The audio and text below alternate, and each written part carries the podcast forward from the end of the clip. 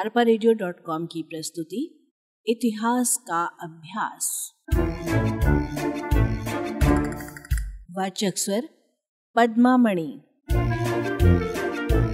राजपूत कालीन सभ्यता संस्कृति शिक्षा साहित्य कलाएँ एवं सामाजिक जीवन और धार्मिक जीवन। सबसे पहले सामाजिक जीवन। राजपूत कालीन समाज विभाजन एवं विघटन के दौर से गुजर रहा था।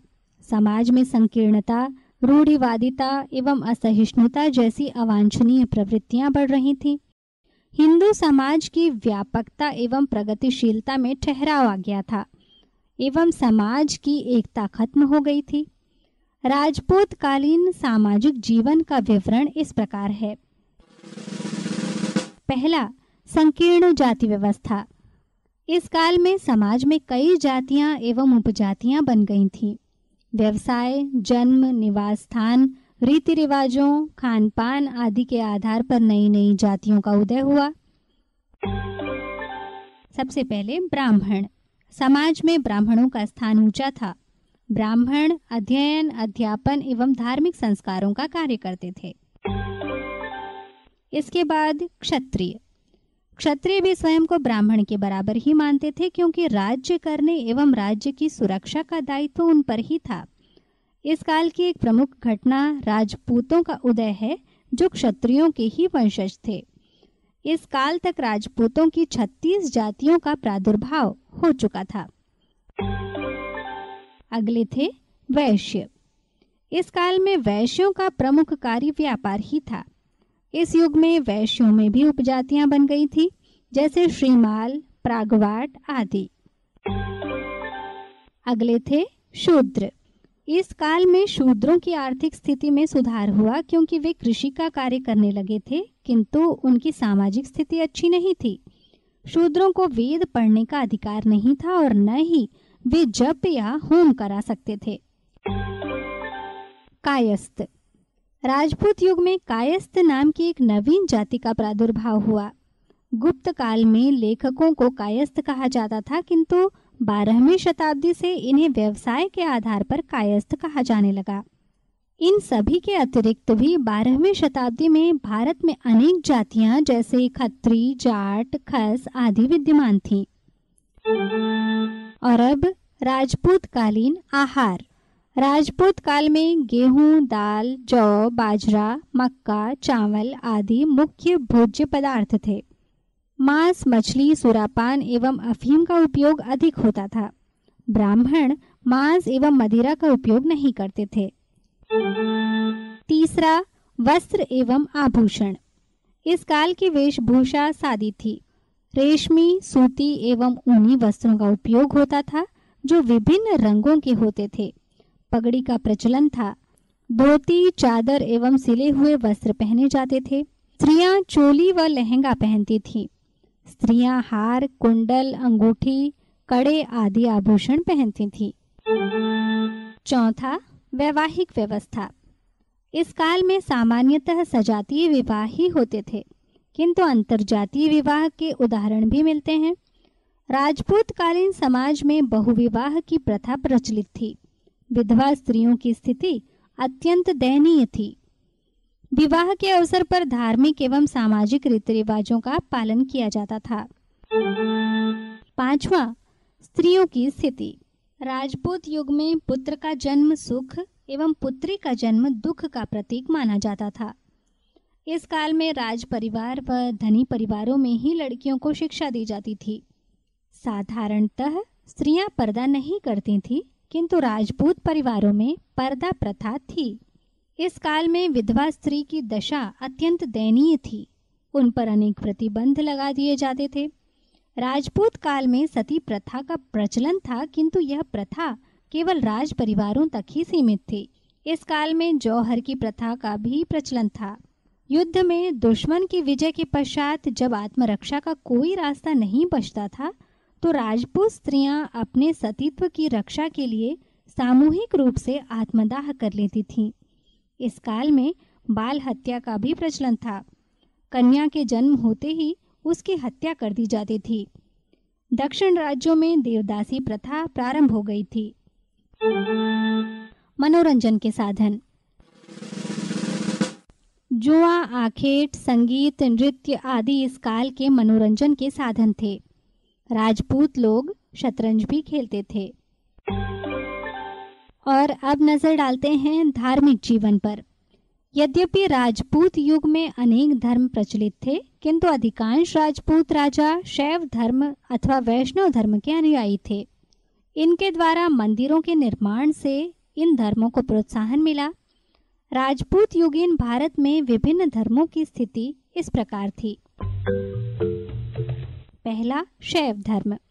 अनेक राजपूत राजा शैव धर्म के अनुयायी थे। उन्होंने अनेक मंदिरों का निर्माण करवाया, जिससे इस धर्म की लोकप्रियता में वृद्धि हुई। राजपूत युग में शैव धर्म का ही ज़्यादा प्रचलन था। दूसरा, वैष्णव धर्म।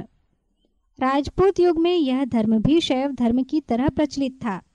अनेक राजपूत राजा वैष्णव धर्म के अनुयायी थे, जिन्होंने अनेक विष्णु मंदिर बनवाए। विष्णु के अवतारों में नरसिंह, वामन व वराह अधिक लोकप्रिय थे। तीसरा, शक्ति की आराधना। राजपूत युग में दुर्गा, पार्वती, काली एवं चामुंडा देवी आदि शक्ति की देवियों की पूजा होती थी। चौथा सूर्य उपासना कुछ राजपूत शासक सूर्य के उपासक थे। इनमें प्रतिहार वंशीय राजभद्र व विनायक पाल प्रमुख हैं। इस युग में मुल्तान में सूर्य मंदिर का निर्माण किया गया। और अब राजपूत कालीन शिक्षा एवं साहित्य। राजपूत काल में अनेक बड़े विहार एवं मंदिर शिक्षा एवं ज्ञान के प्रमुख केंद्र बन गए थे। इन केंद्रों में प्रसिद्ध विद्वान एवं आचार्य अध्यापन करते थे। नालंदा, विक्रमशिला, उदंतीपुर के महाविहार एवं वाराणसी, धारा, वल्लभी, कन्नौज, मदुरई आदि शिक्षा के प्रसिद्ध केंद्र थे।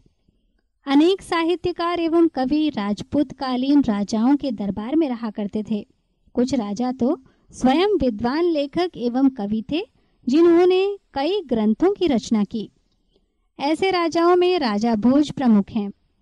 इस काल के काव्य ग्रंथों में भारवी कवि का किरातार्जुनियम, माघ कवि का शिशुपाल वध और जयदेव का गीत गोविंद प्रमुख हैं। गद्य काव्य में वासव दत्ता कादम्बरी हर्षचरित, राजतरंगिणी विक्रमांक देव चरित, पृथ्वीराज रासव आदि प्रमुख हैं। इसके अतिरिक्त बौद्ध धर्म, हिंदू धर्म, आयुर्वेद एवं ज्योतिष पर भी कई ग्रंथ लिखे गए हैं। और अब बात राजपूत कालीन कला की।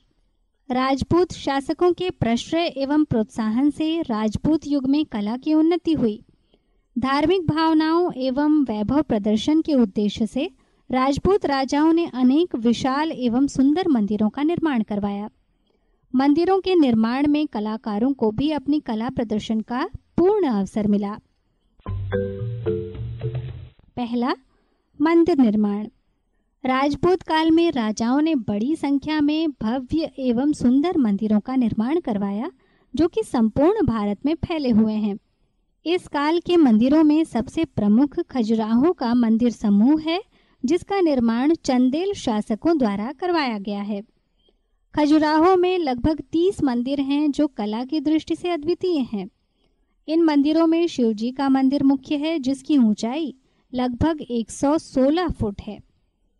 इसी काल में माउंट आबू में जैन मंदिरों का निर्माण किया गया, जो कि अत्यंत खूबसूरत है। जगन्नाथपुरी का भगवान जगन्नाथ मंदिर एवं कोणार्क का सूर्य मंदिर भी राजपूत कालीन कला के उत्कृष्ट नमूने हैं। राजपूत काल में दो प्रकार की शैलियों में मंदिरों का निर्माण हुआ।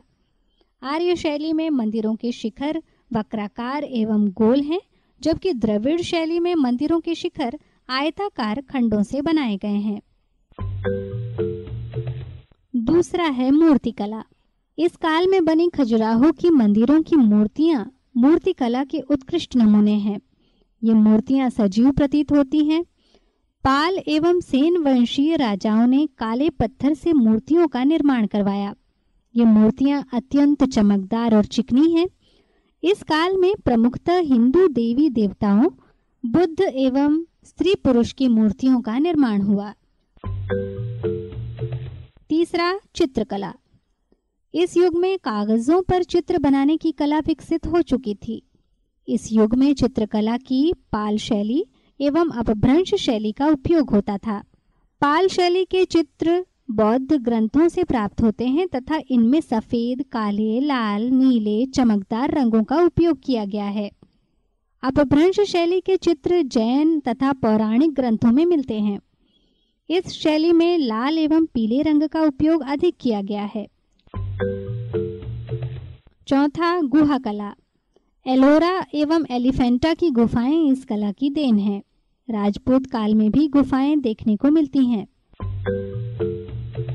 पांचवा, रथ। पल्लव शासकों द्वारा रथ एवं मंडप का निर्माण भी राजपूत काल में ही किया गया है। मामल्लपुर में निर्मित ये रथ सप्त पैगोड़ा के नाम से विश्व भर में प्रसिद्ध हैं।